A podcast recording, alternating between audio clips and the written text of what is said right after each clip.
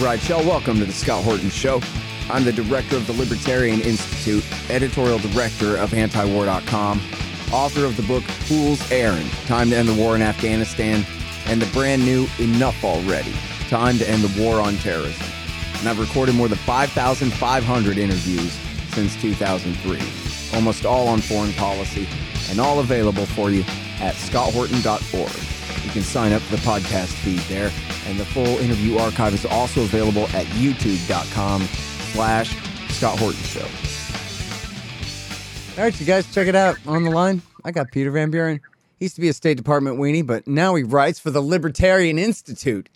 This one is called Truth, Lies, and Sussman. Is that an Oxford comma? Damn it, DeRensis. Is isn't Oxford okay? Do we not like them anymore? I, I it's hard to Never did. up. Hate those. No. Don't worry, I'll fix it right now. Truth, Lies, and Sussman by Peter Van Buren, May 25th, 2022, at the did that. Libertarian Institute. I've got the article up. You literally just took the comma away. What's still there? Oh, I'm about to fix it. okay. Wait, it disappeared in front of your eyes? Is Hunter No. listening? Wait a minute, this isn't live. No, It it's the still wrong- there. it It's still there. No, I was looking at at, at, at, waiting. I was looking. I imagine there was a comma between the word "and" and Sussman. Oh, that And would that have been way worse. Yeah, That's that a have been Cambridge comma, I official- think. That's official, official typo. That's a that's a University of Indiana comma. Yeah, yeah, comma. we don't do that. No, no, no.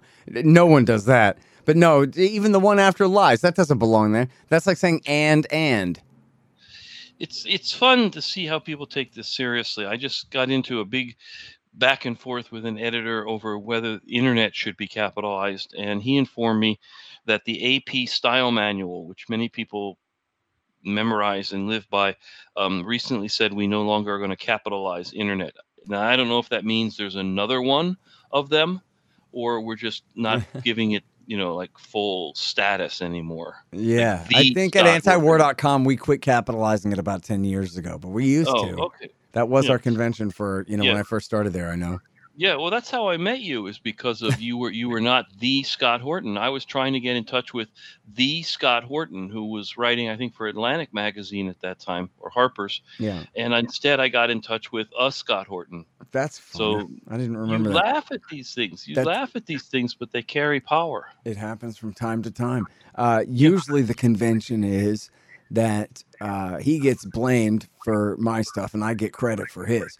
But then he became a Russiagate truther, so that makes me. Yeah, he's a nut now. I, I still am friends with him, and I love the way the way that word has become so flexible on Facebook. And he's a nut now. He writes all these crazy conspiracy. He theories. always hated Russia. He was always a Russia hawk.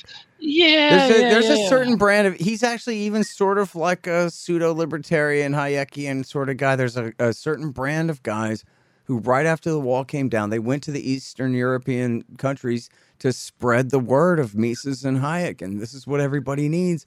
But while doing that, I think they gain like a real antipathy for Russia. Tom Palmer from Cato, who's I Mhm. think I don't know if he's CIA or not, but he's certainly very closely tied to the State Department and the NED and all that. This Atlas network, where they're Mhm. really kind of, I mean, after all, there's not many very uh, you know minarchist libertarian states in the world, so there's always something about any national government that a libertarian can complain about, unless you're really a non-interventionist first in the Ron Paul model.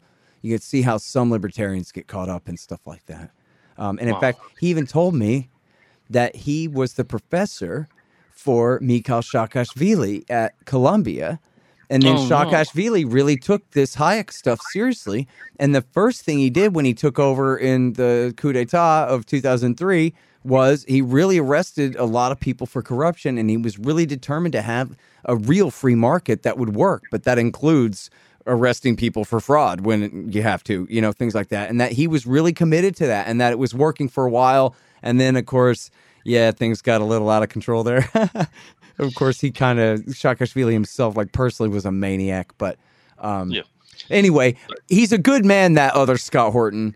and and he did a lot of great work on torture when it really mattered too. So I still Yeah. like him, but you're right that he's a nut on Russia issues for sure. Yeah, he's kind of gone the wrong way. This is one of the worst things, and I realize you have an interview to do, but this is one of the worst things about the the, the whole this is the interview, man. Whoa, whoa, dude. And uh, you know, one of the worst things about Ukraine is that it's brought back all the Russiaologists from the I don't know from the seventies. You know, the guys who used to make a who actually made a living out of looking at photos of who was standing next to whom on platforms and Yeah. pronouncing things. They're back now. And they've just all come out of the woodwork. Um, there's this guy, uh, Tom Nichols. I don't know if you know him.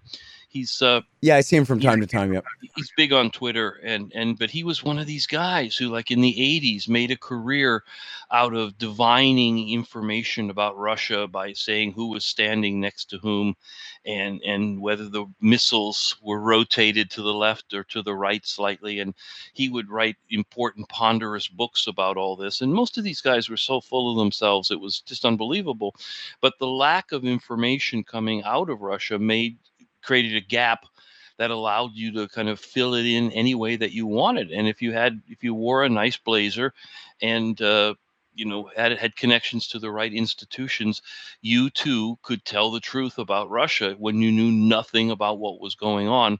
The only real secret to it was you had to know about ten or twelve Russian words that you could pepper your your articles with, so that everybody uh, thought that you really were plugged in on all this. Yeah, spell your Great R's thing. backwards.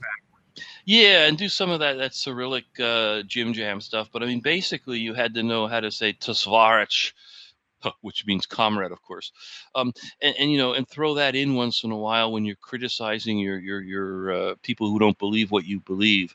And then, of course, you make then you then you could all you also had to make the joke, which is still has such such legs. You know, like, oh, I see. Are you paid in rubles for that opinion?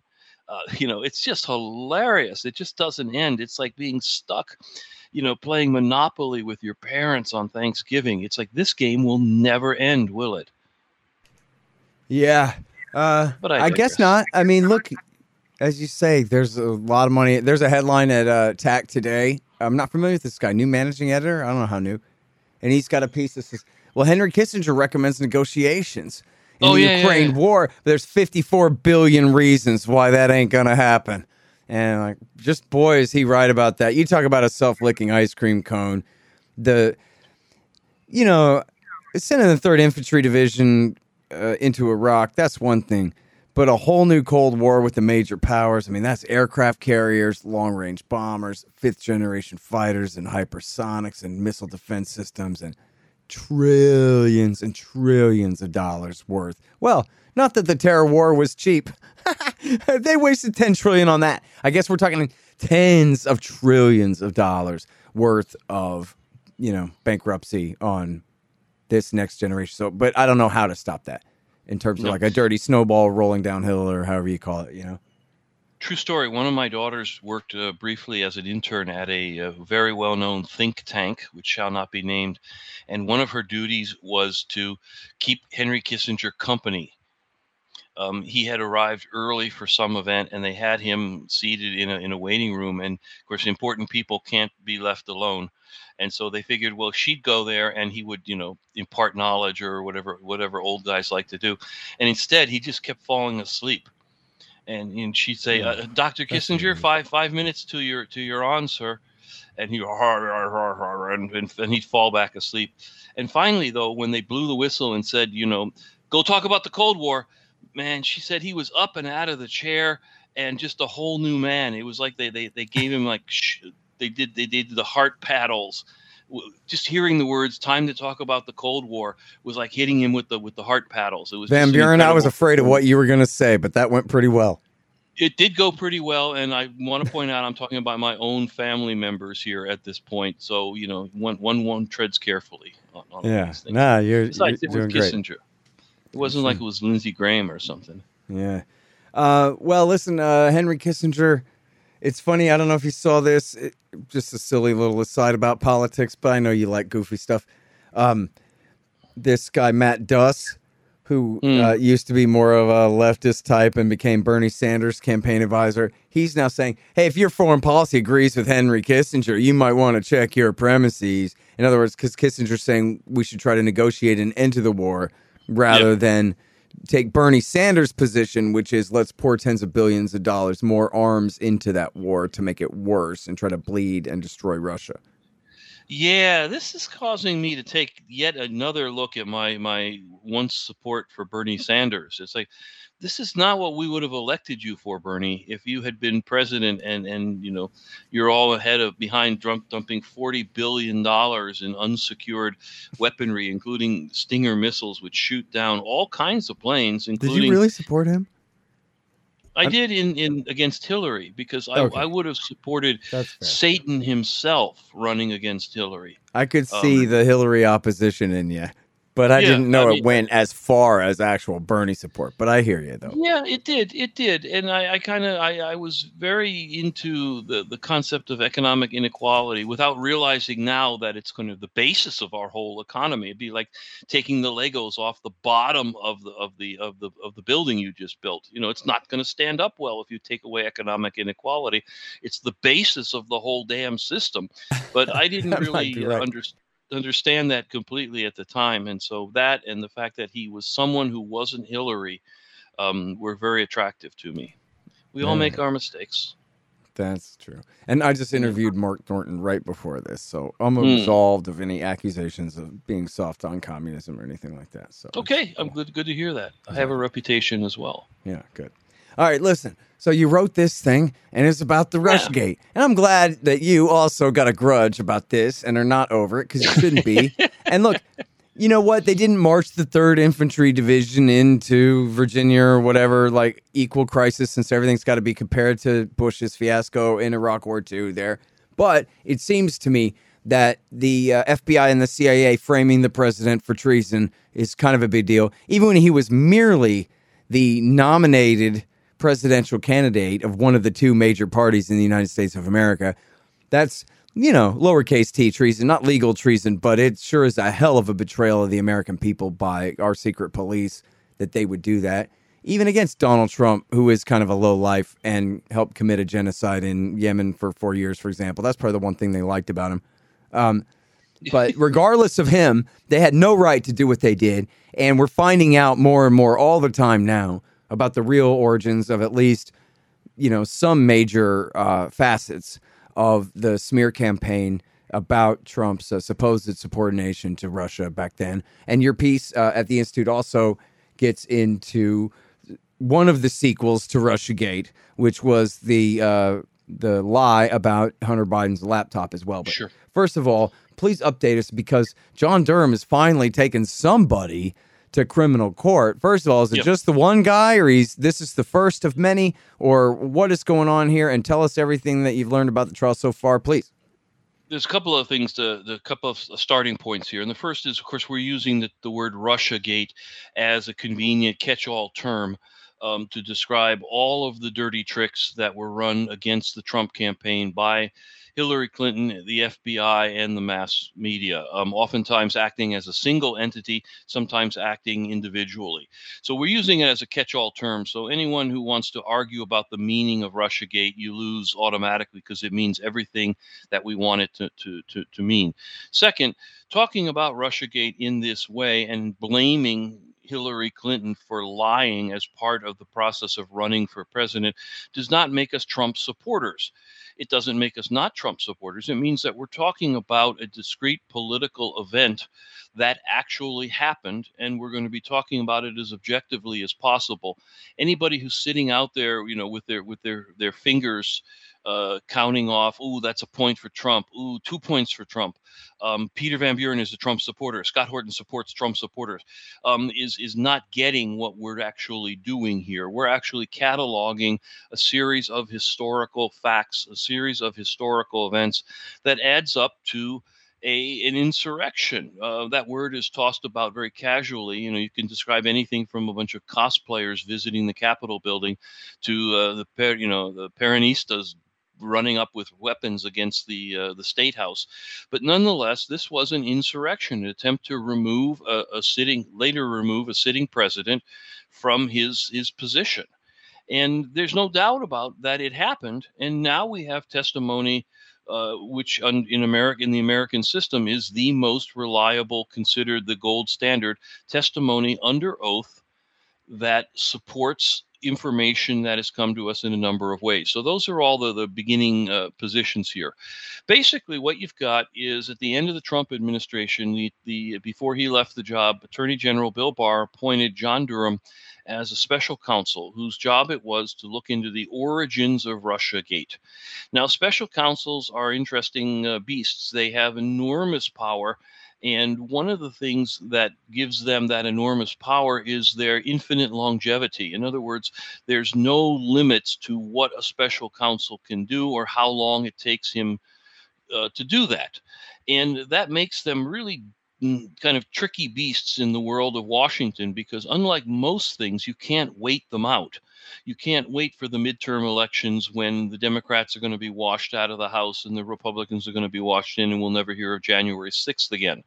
Or you can't wait for the Democrats to uh, assume power at some point in the future when we're going to start hearing about January 6th again.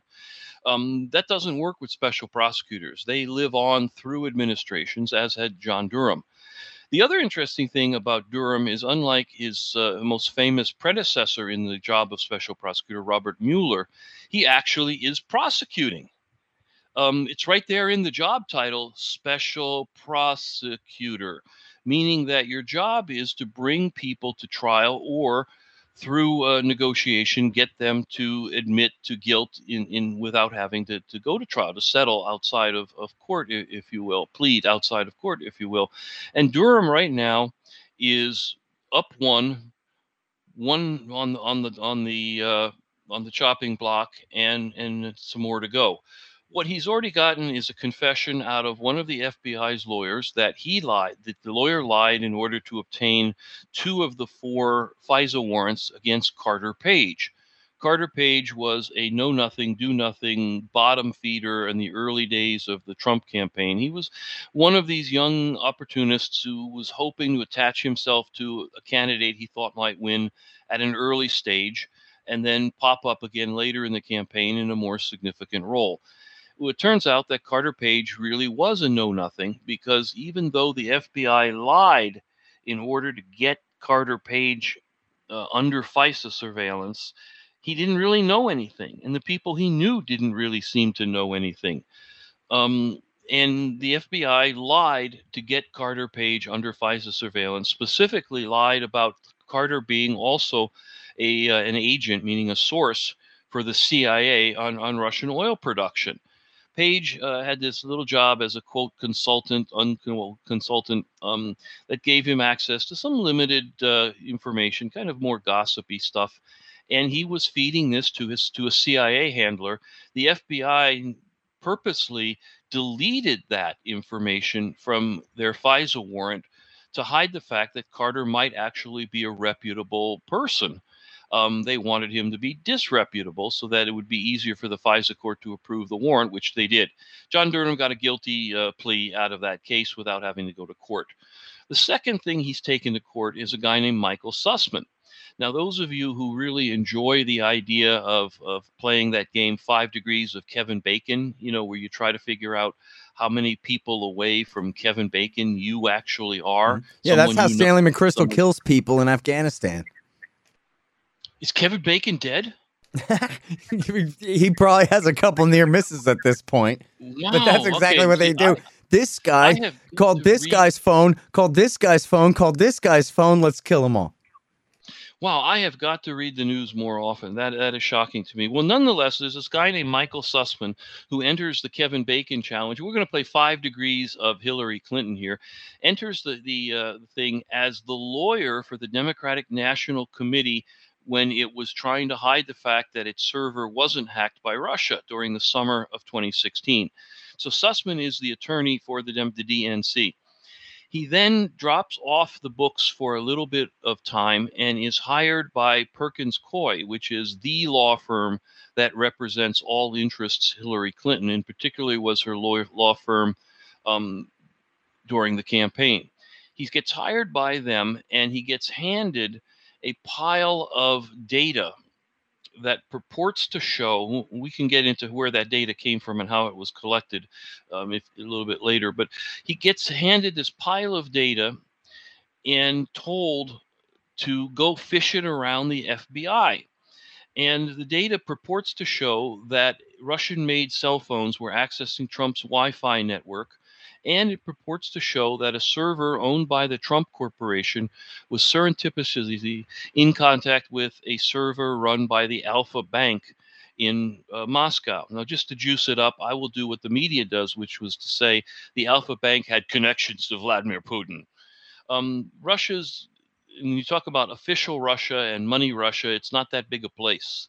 Um, most of Russia doesn't count in these regards. And so, yeah, just about everybody has connections to Putin if you're willing to be generous enough about it. It's not a good place to play five degrees of Vladimir Putin. But nonetheless, Sussman gets out there and he is told to lie about the fact that he works for the Clinton campaign and go to the FBI using his contacts and drop this knowledge on the FBI in the hopes that the FBI will pick up the information and launch an investigation. Now, there's two there's two uh, reasons to launch an investigation, um, and which one Hillary was favoring, I think, is alluded to by the way this whole thing was handled. The first reason to to do and try to get the FBI to investigate was more applicable to the Steele dossier, um, which is you think that the FBI, with their resources, might be able to find something that you, without your without those resources, particularly wiretapping, couldn't find. In other words, you think you smell smoke, and if you put that smoke in front of the FBI and they turn loose all of the big ears, then in the end, they're going to find the fire that eluded you. But in the case of the Alpha Bank, I think it was pretty clear to everybody that they had very limited information that was hardly even qualifying as smoke.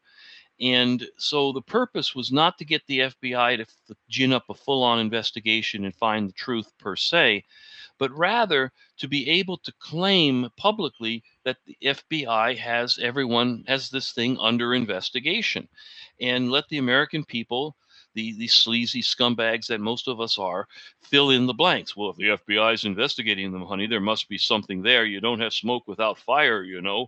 Um, you know, those kind of dad explanations why you're getting lost on the way to Wally World. And so what goes on here is Sussman approaches the FBI without saying he works for anybody. In fact, he sends a text the night before his meeting with uh, a guy named, God help him, James Comey, who's not related to uh, the James Comey in any way. He just happens to work for the FBI as, a, as an attorney. Um, his name is James Comey. Think about the hilarity at, at the old lunchroom over that one. Um, he, work, he works for the FBI. Um, Sussman sends an email, a text the night before, and says, um, I'm not representing anybody. I'm simply a loyal citizen looking out for the interests of the Bureau. And he drops all this information in the Bureau's lap about how Russian cell phones are pinging Trump servers and how uh, the Alpha Bank and Trump are in, are in close communication. And he tries to get the FBI to investigate it. Um, that's called perjury in most people's definition, where you don't tell the truth on a material matter. Now, Sussman's trial, which is ongoing, in fact, the as we as we speak, the prosecution has rested its case, and the defense is going to pick up uh, the story uh, with their uh, attempt to claim that none of this is true. Not the board over is their only hope at this point. Um, all the pieces are on the floor. We'll never know who would have won. Um, the idea here is that um, Sussman lied materially. Now, materially means it would have mattered um, you can tell lies that wouldn't that don't matter and they're not perjury because they're not material. So if i say that i met scott horton in in june of a certain year rather than july and we're not contesting an issue that has to do with that time frame it's not material. It doesn't matter that i may actually met you in august or something like that.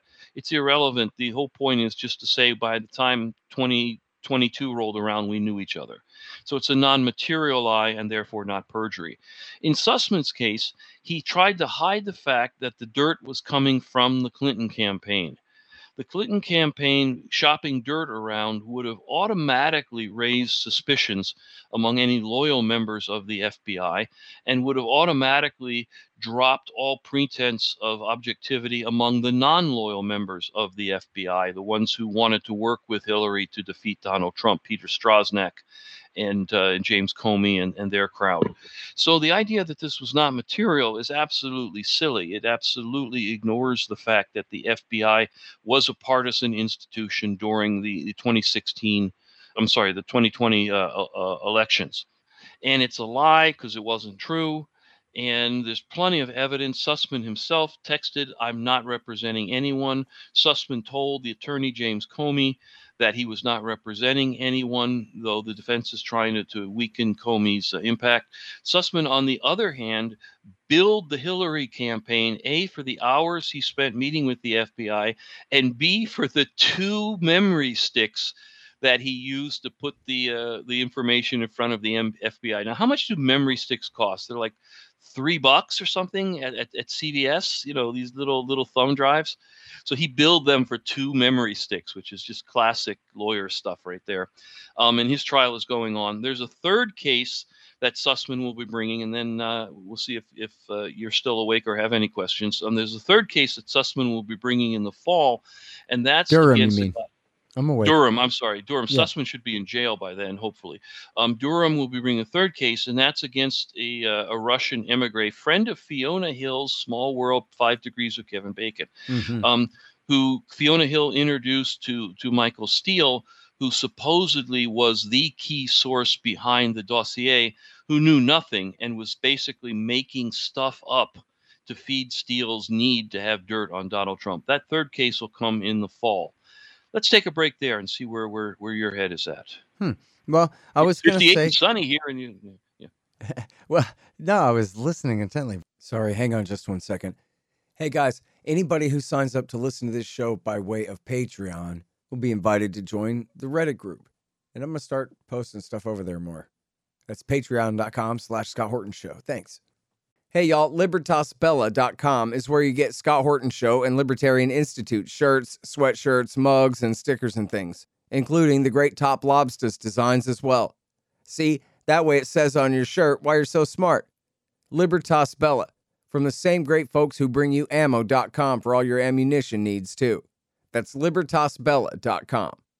You guys, check it out. This is so cool. The great Mike Swanson's new book is finally out. He's been working on this thing for years.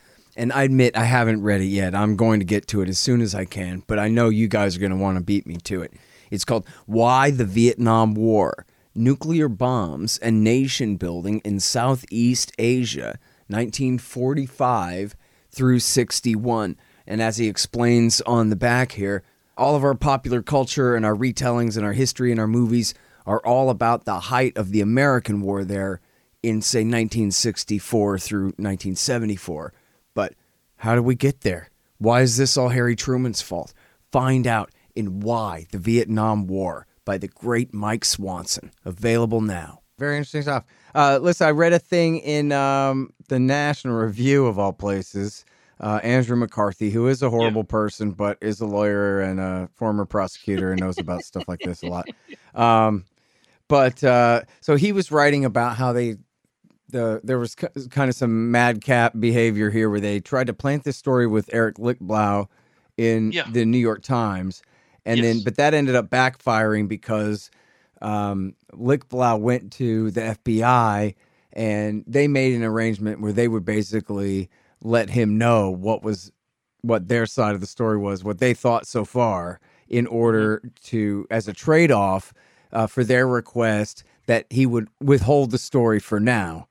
And so then that ended up being, uh, I think, the same time that they debuted The Lie in Slate, the New York Times. That was the same day, I guess, that the New York Times published that. Absolutely. Nope, the FBI's not looking at Trump for treason with Russia, which you might think that was the end of it right there because that goes to show then that it wasn't just the Alpha Bank. It was the FBI had already concluded, uh, not just about the server, but about the rest of this, that there's nothing there. And this is before the election. This is still in October, right? Yeah, now four things happened simultaneously on October 31st, 2016. The first was Jake Sullivan issued a public statement saying that Trump server and Alpha Bank server were in contact and that this may have been the way that Trump was uh, secretly communicating with his handlers in Moscow Center. That that's the first thing. Second thing, Hillary Clinton immediately retweeted that um, with her own comment that, that Trump is involved with Russia.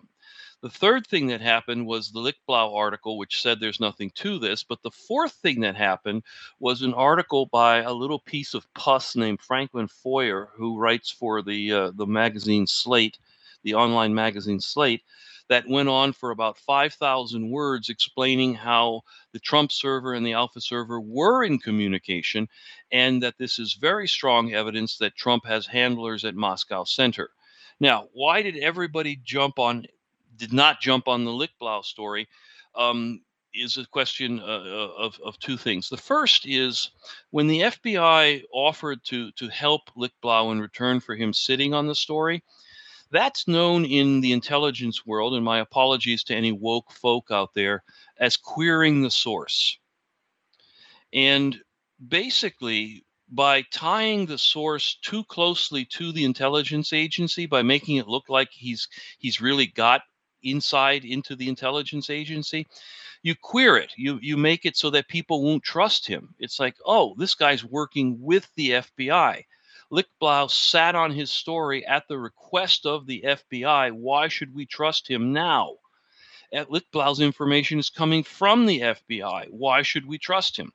And so it's a very clever move. It can backfire on you here and there, but when it's done well, and the FBI did it well, um, and the and the New York Times played right into it, they basically made Lichtblau's source and made his story look like he basically got manipulated. Especially when you you you set it up so that the Slate story, which is full of details, all of which are false, by the way, but full of details, when that story comes out on the same day and is reinforced by Jake Sullivan and then by Hillary herself. When it's three against one, basically in the in the world of the media, three wins and one loses.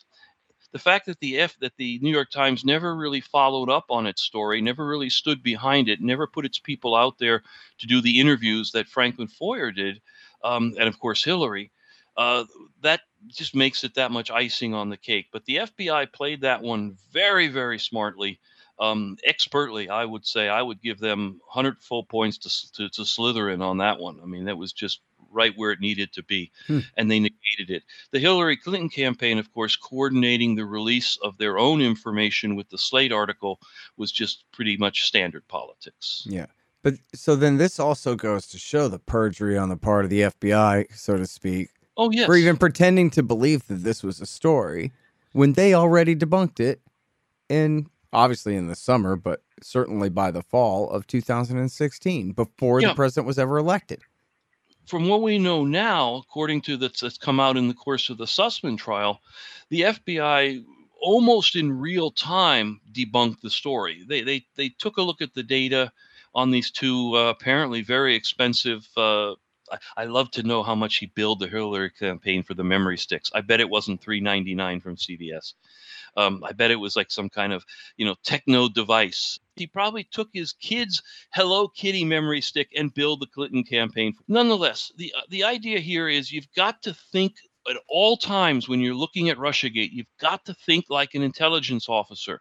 Don't think like a journalist. Don't think like a media person. Don't think like a politician, because this was, as far as the FBI was concerned, an intelligence operation that was run against a target, the Trump campaign. And there was an there was a, a friendly foreign cooperative uh, organization, which is an intelligence firm, which was the Clinton campaign. But basically, the whole thing was run like an operation, the same way you would run one of these things overseas to try to get the Russians to believe X, Y, or Z is true when, when it's not, and it's detrimental to them to believe that it's true. And so you queer the source at the New York Times, you leave the Times there holding its butt out in the middle of nowhere, and you stand up Hillary's gung ho ness against the, the New York Times. You stand up her credibility and Jake Sullivan's credibility. Um, against this, and then you let the FBI just kind of noodle around saying, well, we haven't concluded anything, yada, yada, yada. I want to point out that not only did the FBI conclude that all this data was bogus very early on, but the CIA did uh, as well.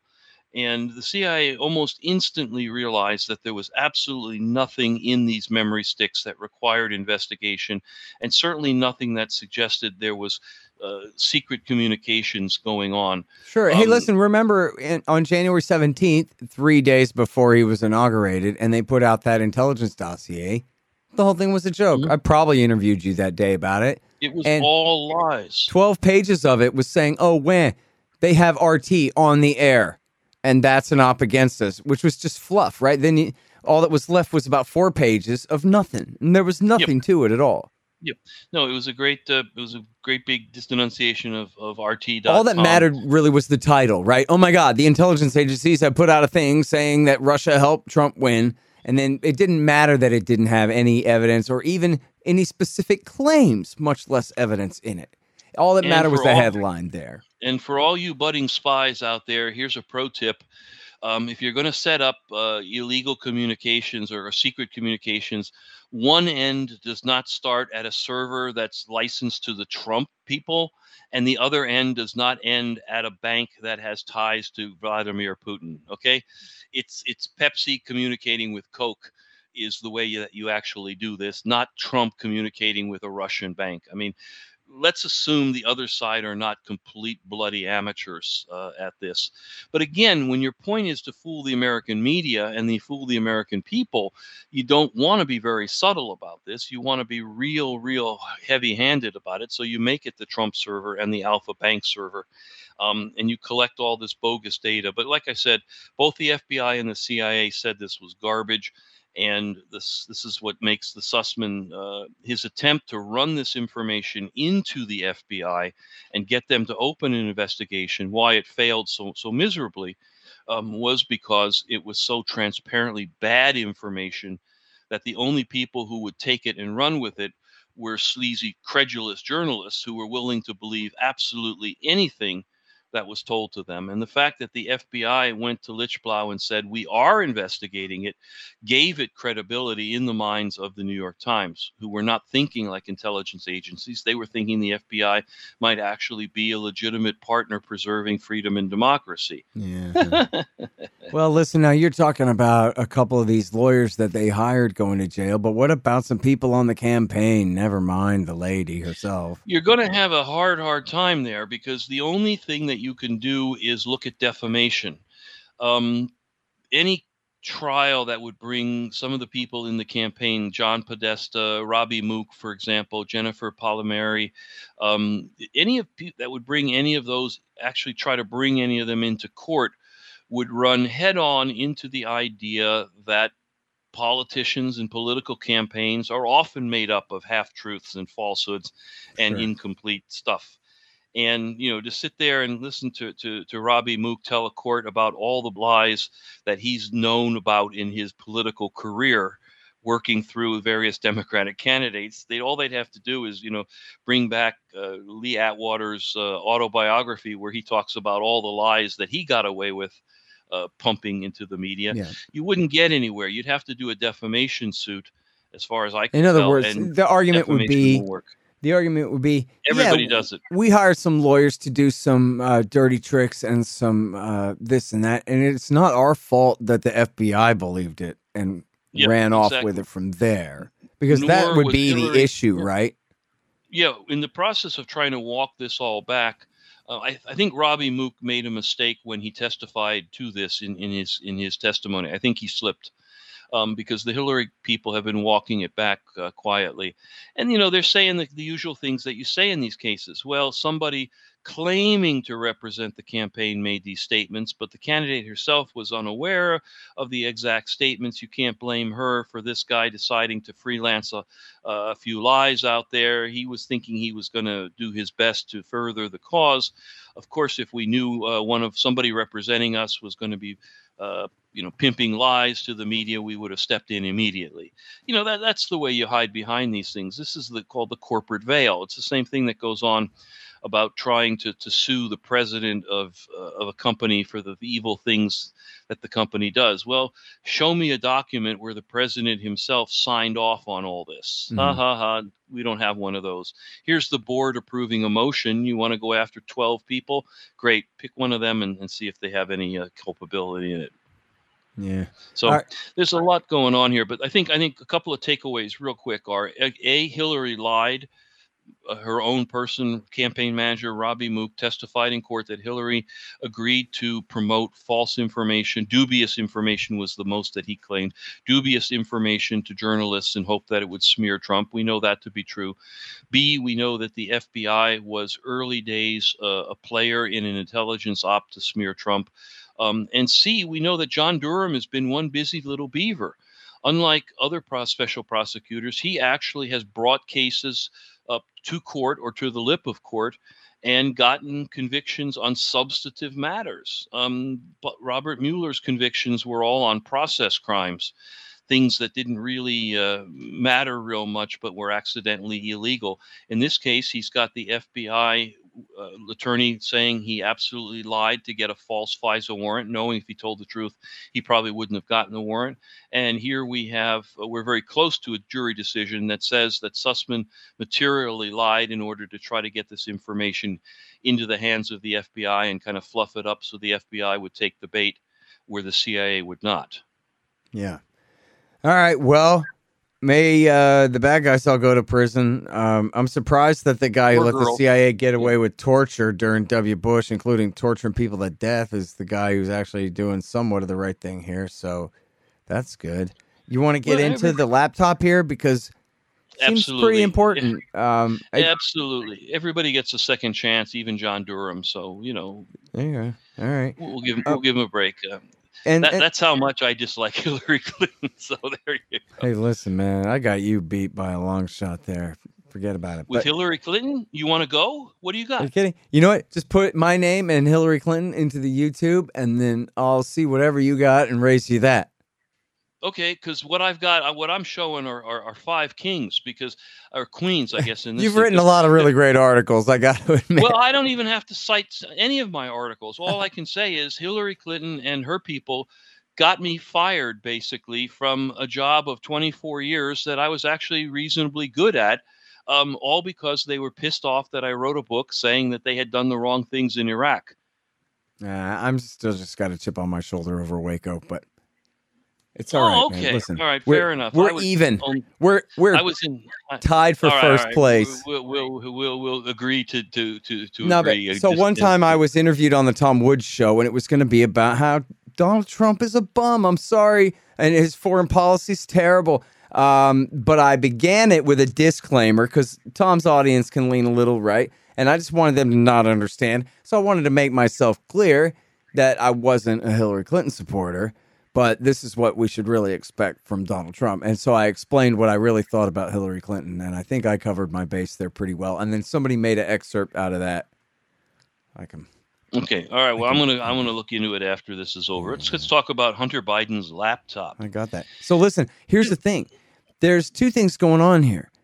Mm. The FBI in October of last year, well, they were busy framing up a bunch of nut jobs on a bogus plot to kidnap a Democrat lady governor and murder her, In which Michigan. is a pretty big October surprise for them to come out with. At the same mm-hmm. time, the CIA was repressing and suppressing with a lot of assistance from, again, the major media here, the Republicans' October surprise, which was hey, check out these pictures of the president's son smoking crack with hookers and check out all of these shady business transactions and all of this very newsworthy stuff that in any kind of honest major media here existed could have taken up all the time between the time that Giuliani and them released it and the time of the election. As you wrote an in depth stuff about the laptop itself uh, yep. and all of the stuff in there. There's plenty to investigate.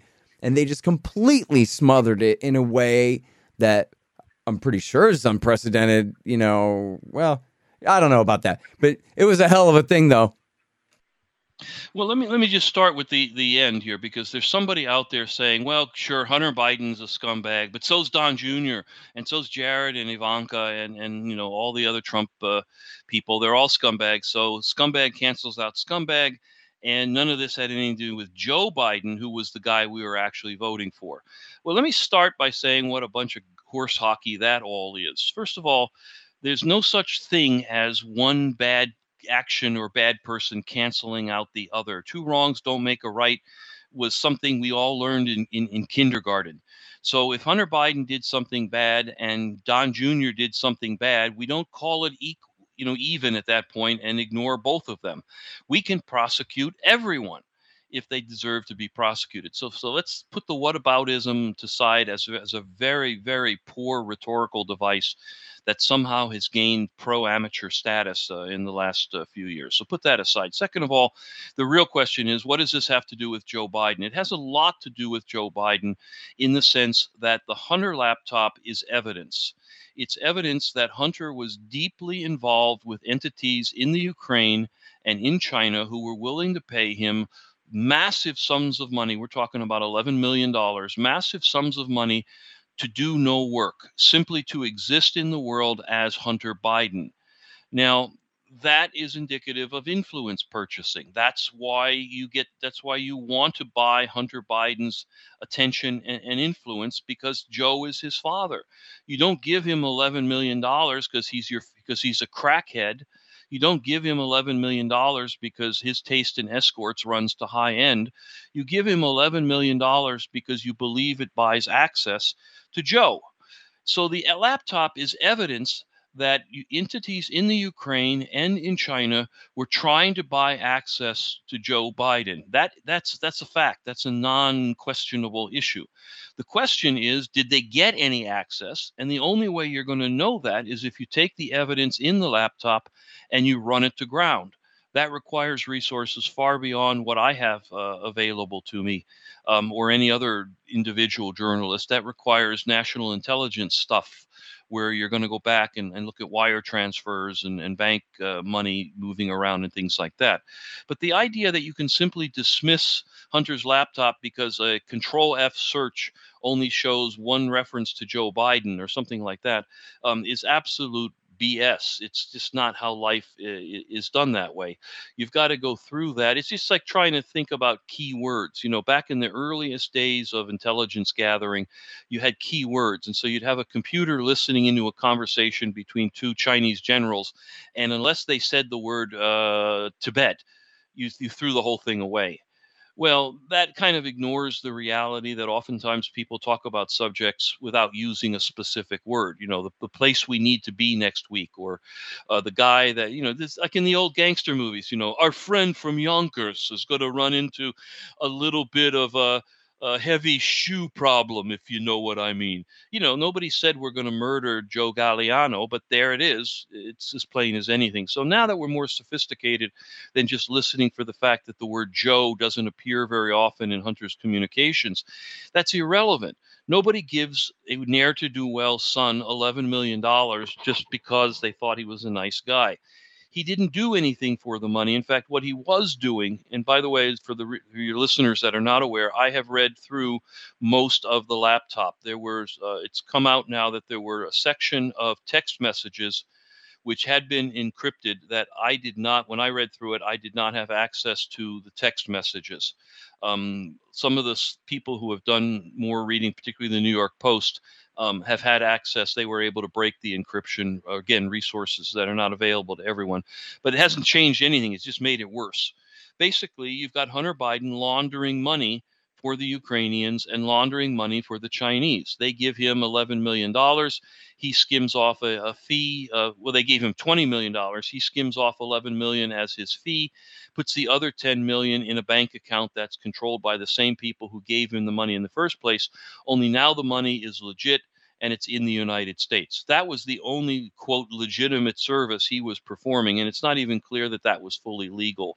Um, there's all sorts of questions about him acting illegally as an undeclared foreign agent, um, as well as whether he actually had possession of that extra money long enough that it qualifies as income and he owed taxes on it, yada, yada, yada. The point is, the laptop is a source of investigation, it's a mountain of stinky but raw material, raw data that needs to be looked into by a special prosecutor with the full resources of the intelligence community to go back and sniff this stuff out. Because it was all happening overseas. Hunter was just the US entity, he was the endpoint for a lot of activity that was happening in Ukraine while his father was vice president and happening in China while his father was vice president. Hunter himself made trips to Ukraine and China.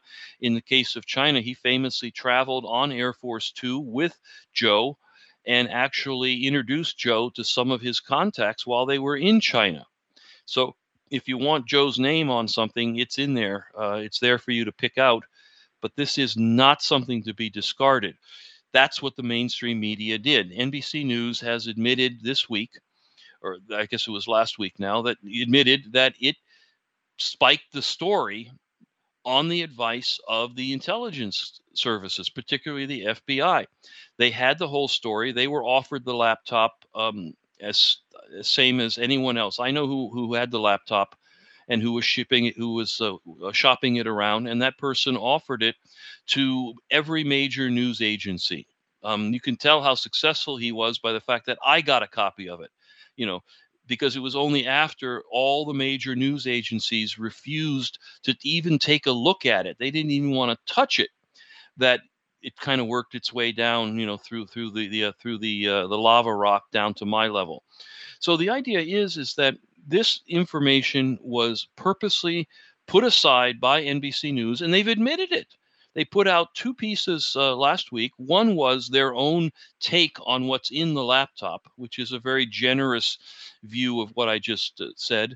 And they did an article, and note who wrote it Ken Dilanian, who's one of the NBC reporters who's most closely tied to the CIA to the point where he's got to have his own parking space over there by now, um, if not his own seat in the cafeteria saying that well you know they were told to sit on this because it wasn't uh, it wasn't relevant it was national security. They thought the russians might have been involved in it. It was all created by the russians as a plant. If anyone believes all that they're welcome to google me uh, and find and take a look at an article where I go through it line by line and basically say no intelligence agent would have ignored the following stuff and no intelligent agent would have been fooled that this was Russian disinformation because it was provable. It was easily provable, and and, and in that case, the Russians weren't disinforming anything. Um, they would have had nothing to do with all this. So there's a lot going on here, and NBC basically admitted that they played along with the intel community, doing something that they knew was going to dramatically benefit Joe Biden's chances of being elected. The rest of the uh, the, the, swarming mass, uh, particularly Twitter, which actually cut off the account of the New York Post, the newspaper that first broke the story and originally had the laptop. My goodness, that was Alexander Hamilton's newspaper. He founded the New York Post as the first full spectrum, full time newspaper in the United States, and Twitter decided that it was disinformation and didn't deserve to be uh, granted the rights to tweet. That kind of stuff was just disgusting, and it's so obvious that nobody was even pretending to hide it uh, John, Elon Musk, who has yet to purchase Twitter but has become one of Twitter's main critics, has cited this and has demanded that Twitter answer the question of why did they believe this was disinformation? Who was telling them what to do? Um, and they haven't replied to him. Parenthetically, he's also asked why tw- why Twitter hasn't yet removed some of Hillary Clinton's tweets about RussiaGate, which we now know are disinformation but remain up online. I'm a big fan of not deleting a lot of historical documents, but the question, at least rhetorically to Twitter, deserves an answer. We'll see if we get one. Yeah. Hang on just one second. Hey guys, I had some wasps in my house. So I shot them to death with my trusty Bug-A-Salt 3.0 model with the improved salt reservoir and bar safety. I don't have a deal with them, but the show does earn a kickback every time you get a Bug-A-Salt or anything else you buy from Amazon.com by way of the link in the right hand margin on the front page at scotthorton.org. So keep that in mind. And don't worry about the mess, your wife will clean it up. Green Mill Supercritical is the award winning leader in cannabis oil extraction. Their machines are absolute top of the line. They simply work better and accomplish more for less than any competitor in the world. We are talking anywhere from a couple of hundred thousand dollars for the base model and up. So this is for serious business people here. But the price, as they say, will be worth it. Green Mill Supercritical customers' investments pay for themselves oftentimes in just weeks. Simple enough for almost any operator, deep enough for master technicians. Their new novel techniques for inline real time winterization are leaving their competitors in the key. That's greenmillsupercritical.com. Man, I wish I was in school so I could drop out and sign up for Tom Woods' Liberty Classroom instead. Tom has done such a great job on putting together a classical curriculum for everyone from junior high schoolers on up through the postgraduate level. And it's all very reasonably priced. Just make sure you click through from the link in the right margin at scotthorton.org. Tom Woods' Liberty Classroom. Real history, real economics, real education. Well, you know it always comes up? It's sort of how I measure everything. Uh, when they murdered the Branch Davidians, they said, "Oh yeah, no, so that was a suicide." Yeah, those people they poured gasoline all over their own kids and set them on fire right when we were attacking them. I know, isn't that a coincidence? And Hmm. they bought that, and then they said Oklahoma bombing. Oh yeah, one guy did that. His closest accomplice was 600 miles away at the time or something. Don't worry about that. Uh, John Doe too. Never was a John Doe too. And then of course they lied us into every war for you know 20 years and going back to Kosovo as well. And um, uh, and they lie about everything. They lie about everything. But this one seems kind of special and unique in the sense Mhm. of I'm not exactly sure, but maybe just how completely stupid it was. The idea that yeah, the Russians came and planted this laptop at a repair shop in Delaware was how they like funneled it into the American intelligence stream for their dirty trick, and then they just let the natural course of events take its way from there. That's much more plausible than a crackhead forgot where he dropped off his laptop. Yeah, because You they play chess. The whole Russia, thing, yeah. And just the whole thing was completely stupid. They had to know, sort of like with McVeigh acted alone. They had to just known they were lying, and they're willing. Sure. but it seems, and this is why in the 1990s I was a bit more of a conspiracy kook because the question was, by what black magic do you get every newspaper editor in America to go along with this? Do you get every uh, you know, major TV network, every producer at every TV network is just going to go, wow, James Clapper said it's Russian, huh? And, but Yeah. he won't explain why in the world I should believe that in any detail at all. But wowie, the same guy that said that Saddam, that, that Vladimir Putin helped Saddam move his chemical weapons to Syria is why we couldn't find him in Iraq War II to cover up why he lied of what he was looking at, his group was looking at on their satellite intelligence in 2002 when they were pretending that, you know, horse trough, uh, horse stables were chemical weapons facilities. Now, keep in mind about the, the longevity of these lies. In other words, if you're talking about lying about uh, Branch Davidians or Kennedy assassination, you've got to come up with a, a lie that, that withstands the tests of time.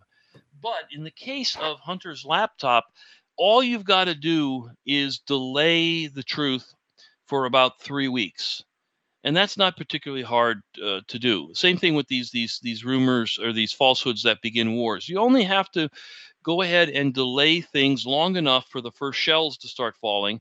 And then the American people will reliably get all gung ho about it and jump in and say, well, troops are in contact. We can't talk about this anymore.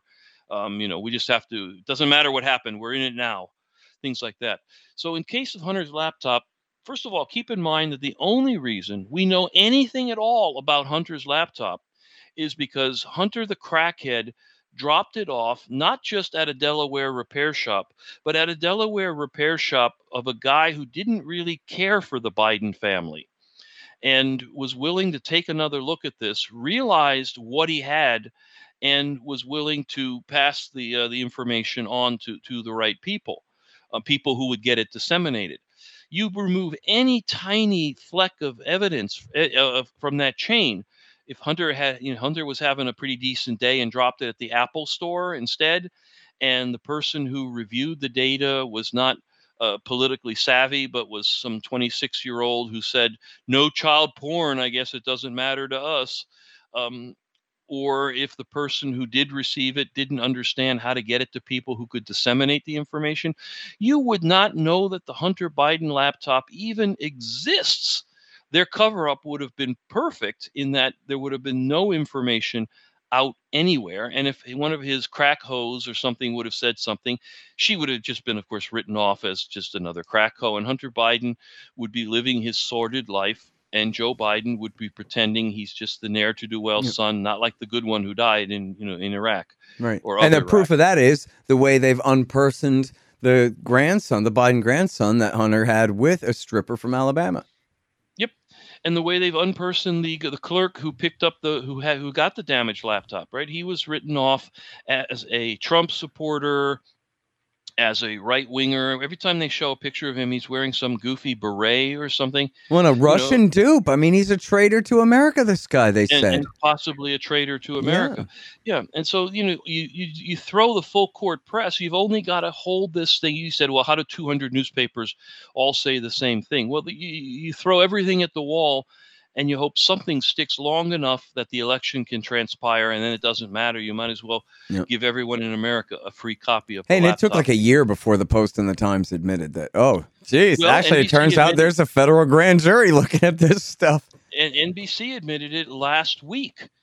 So that's a year and a half after everybody else uh, had, had come out with the story. Amazing. The, since the story originally came out, and they admitted it basically in a you know kind of a throwaway piece on on their uh, on their website, sandwiched in between two stories of the Ukrainians being raped by Russian mattresses or something. Mm. You know, it just it just is is mind boggling how obvious these folks are when you go back and, and look at the the lies that you were you were sharing earlier about people throwing gasoline on their own children and things like that, I mean, those are atrocious lies.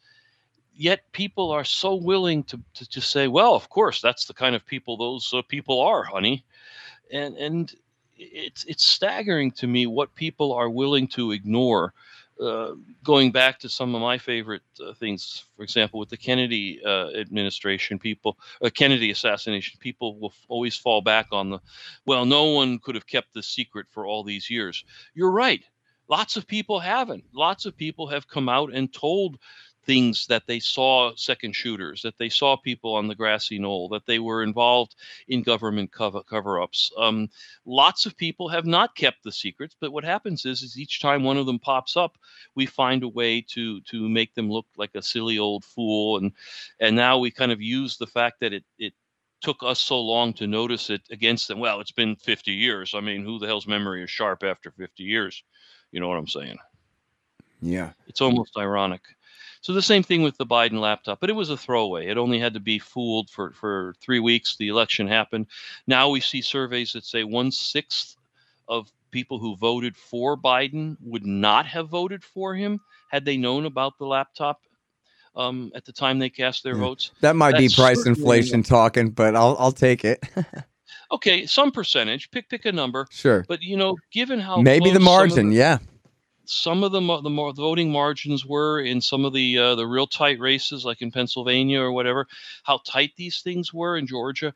You know, you're not talking about needing to, you know, to have 20 states change. You you just need a couple of thousand votes properly distributed, and how many is, of course, just pure speculation. But boy, there were some. Yeah, and that's enough to say that the election was manipulated. Yep.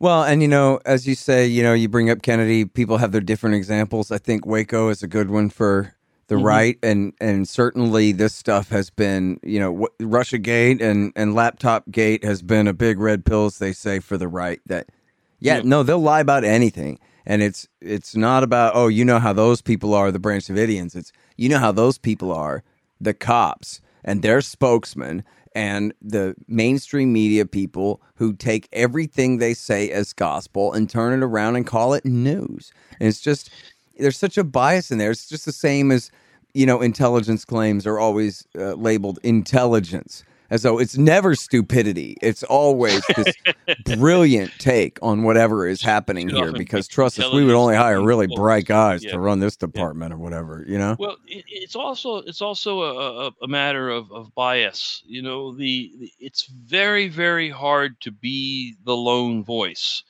Um, I, for better or worse, or for for good or for better, I was writing that RussiaGate was complete garbage back quite a while ago. Um, I think my first articles about it were in January of 2017, saying, I don't think this is what you think it is. I think it's uh, an information operation because I recognize the hallmarks of, of, a, of, an intelligence agency's information operation because at the State Department I had been trained to recognize these things so that they couldn't weren't going to be used against me against the United States. You know, you have mm-hmm. to know what these things look like. And by the time Trump took office and the dossier was uh, was published, I remember looking at it and thinking, "Boy, does this look exactly like what you know the, the, the materials I had been shown in classes of what disinformation really looks like."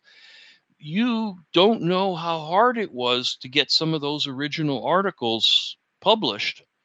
And what places turn and I, i'm not going to list them up here because people make mistakes and editors move around and i got to earn a living but i mean mm-hmm. which people really said look i don't think we can be out in front on this. And they didn't say i was a liar. They didn't call they didn't say i was wrong. They just said that as a relatively small timer in the in the in the in the world of the mass media we have a hard time being too out front on some of these issues um, luckily, places like the American Conservative, like antiwar.com, chose to publish them early on. And that meant that you were in front of everybody else. But I took a lot of guff personally. And I'm sure the editors who, who did that did that out of acts of individual almost bravery because I'm sure their bosses were saying to them, Are you sure we want to be out front on this? Yeah. Well, not um, at antiwar.com. I mean, me and Justin essentially decide him him more than me and now me instead of him yeah. because he's dead but um and look i mean i uh, went back and checked my first interview debunking russiagate was of jeffrey carr the computer security expert still in july of 2016 when they're yeah, we're debunking of, the very first lies about the dnc hack from the very beginning yep. and yep, you were and we're never intimidated by that. I mean, that's our whole juice. Is these guys lie about everything? Look, and then we debunk what they say because it's never true. Uh, I know, but when if, if you get on to NBC Nightly News, you can talk to seven million people at one time. I'm not sure how many folks yeah. uh, listen to this. That's, that's part of it, but but that's also part of the answer of how 200 newspapers all end up saying the same thing. Right? Is you've got some small town to the extent that those those newspapers are, are edited anymore that they're not just collections of wire stories, but that's which is another reason all 200 say the same thing right. at the same time they're all getting it from the AP anyway. But I mean, to the extent that somebody in Podunk is saying, wait a minute, the Podunk Times is not going to be breaking the story that the FBI threw the election to try to throw the election to Hillary Clinton. We're going to have to wait for the New York Times or ABC or, or CNN or even Pravda to come up with something first. We can't be there. This is the classic thing that happens, uh, for example, in Japan with the imperial family the the local the Japanese newspapers are not allowed to report bad news about the imperial family. They have to wait for a foreign newspaper to report it 1st mm-hmm. When the uh, the old emperor passed away, there was this great story about how the Japanese media, who who knew he he had died, was were begging the Washington Post uh, foreign correspondent to please publish something as soon as possible because they have they had to hold the story until it showed up in some foreign media. Yeah. And then they could quote the foreign media. America really is that ridiculous. You know, I I hope I'm not boring people with this one because uh, I've mentioned this before, but I like it, and that's right before Iraq War II. the space shuttle exploded over Palestine, Texas, with an Israeli on board too. It was a very symbolic thing. Gore Vidal said it was like a sign from the gods and stuff. Um, and anyways, the thing blew up and there was footage of burning debris falling out of the sky. And furthermore, the space shuttle never showed up where it was supposed to land on time. And it was gone. It blew up. And everybody knew it. It blew up. But all they would say in the media was apparently there has been some kind of malfunction. And it seems as though maybe something is wrong. And always with the weasel words for hours. This went on for about three hours. That it seems as though maybe possibly, but we're waiting for confirmation. And then after three hours, finally W. Bush came out and said, Yeah, the thing blew up. And then finally they could say, Okay, it blew up. But man, we saw people picking up debris on the news and it was being, you know, from the local news channels, we're spreading it to the cable networks. I was like, this is apparently wreckage from the space shuttle this guy's yeah. holding in his hand right now. They still could not say it in definitive terms until W. Bush, the dumbest son of a bitch on the continent, said it was true. Well, there you go. That's who we are, man. Still. Always will be, I guess. And McVeigh did it all by himself. I remember the day they executed him. Um, oh, uh, uh, what's her name? Goofball. Couric. Katie Couric goes, Oh, that's weird. He had his head shaved all the way to the skin. Oh, is that weird, huh? Yeah, good job. Good job, you know, investigating this case. they called every right winger a Nazi, but they let the actual Nazis get away with killing 170 people, man. You know, these guys. Yep. Yep. And, and the only thing you have to do, it's very simple, friends. The only thing you have to do is ask questions. How do you know that? Why do you believe that's true? What's the evidence for that? Is there any evidence uh, that goes the other direction? How did they know that? And if you ask those simple questions, you know the answers the answers or the non-answers are, are actually very very instructive i mean just the simple question of how did that person know that piece of information. For example, you brought up uh, the one about Hunter Biden's laptop. 50 member former members of the intelligence community wrote a letter saying they believed based on their experience that this was Russian disinformation. All the hmm. media needed to do, all you needed to do at home was to say what what leads them to that conclusion? How yeah. do they know that? If you know your your your your cheating spouse came home with a line that week, you wouldn't let them get away with it. How did that lipstick get on your collar? I don't know. That's it has the hallmarks of disinformation.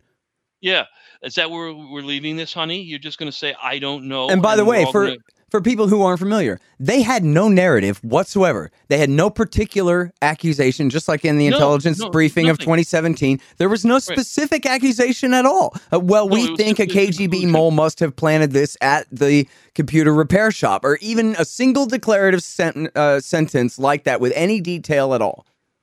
After after the fact that there was so much information on that laptop, which was immediately verifiable, there were because uh, they were dozens of uh, wire transfer receipts that the intelligence agencies could have verified in a heartbeat. They have access to that information, and they could go back and find out that, yes, indeed, a million dollars was transferred from a Ukrainian company through a Cypriot bank to an account controlled by Hunter Biden.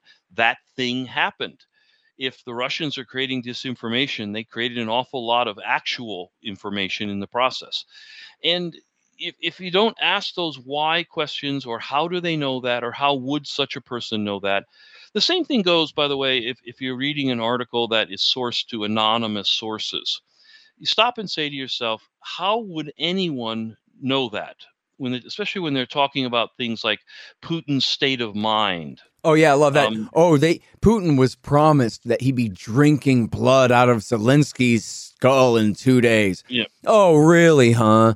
And people just, I hear people repeat that over and over again, like they know it's true themselves. Well, the, the most famous one now has been the idea that the Russians are always behind schedule. It's like, okay, how many people, let's just start off from the broadest, how many human beings in the entire world have access to the, the actual Russian war plan? You know, the schedule, the order of battle, the thing that says we hope to be at this line on this date and that line on the next date I mean, it's it's a tiny number, and how many of them would be leaking that information to to ABC News? You know, zero would be a good answer. Second, how many plans, orders of battle actually are implemented precisely the way that they were designed? The answer to that one is easy. None of them nothing ever happens the way it's supposed to be in, in a planning document. And that's why the planning documents are constantly revised you know, we thought we'd be at this line on this date, and instead we're at this line on this date. Whether that's forward or backward, it doesn't matter. We're going to have to amend the plan. But yet Americans just sit there and just absorb this like like SpongeBob, where it's like, okay, I guess we're the Russians are behind schedule because ABC says they're behind schedule. They never even think to ask the next question. The reporters don't ask that next question. Nobody ever says, how do you know that? How would anyone know what Putin was actually thinking. How would anyone have this? You know, the Ukrainians keep talking about all this data that they keep intercepting from the Russians, but they don't publish any of it. And when they do, we don't get access to the raw material at all. We get clips and things like that. Give me the whole hour of Russian kid of a Russian troop talking to his mom. Give me the whole hour properly translated and then I'll take your one sentence pulled out of context more seriously. But they don't, they, you know, of course, they never do that because it's propaganda. It's not information. Yeah.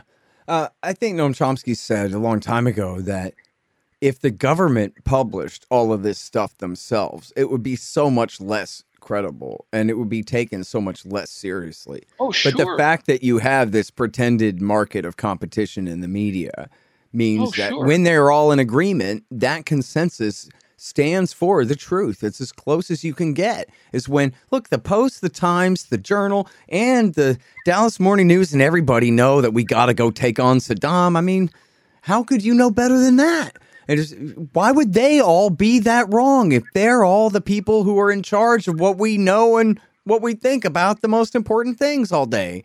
It just Well, comes, make- you know, built in. We make great drama out of that. You know, the purpose of a free press is to keep the government honest and all this other good stuff. You know, and we get all all uh, dramatic and and over emphasize that. That's it's true. It should be that way, but it's not true because it doesn't work that way in in reality.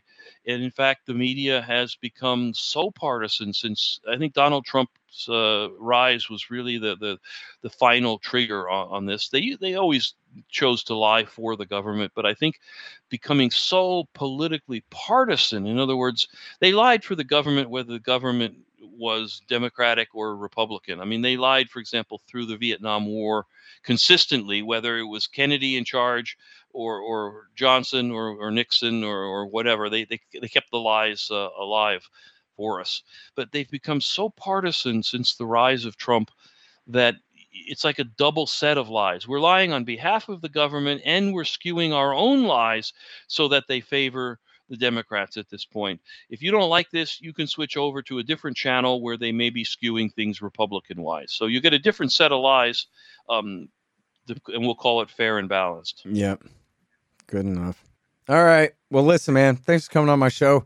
I don't want to keep you too long where people don't want to listen because we're already over time. Anytime. All right. Thank you very much, man. Appreciate it. You guys, that's Peter Van Buren. And uh, you can find him at wemeantwell.com. And this one is for the Institute Truth, Lies, and Sussman, libertarianinstitute.org. The Scott Horton Show, Anti War Radio, can be heard on KPFK 90.7 FM in LA, APSradio.com, antiwar.com, scotthorton.org, and libertarianinstitute.org.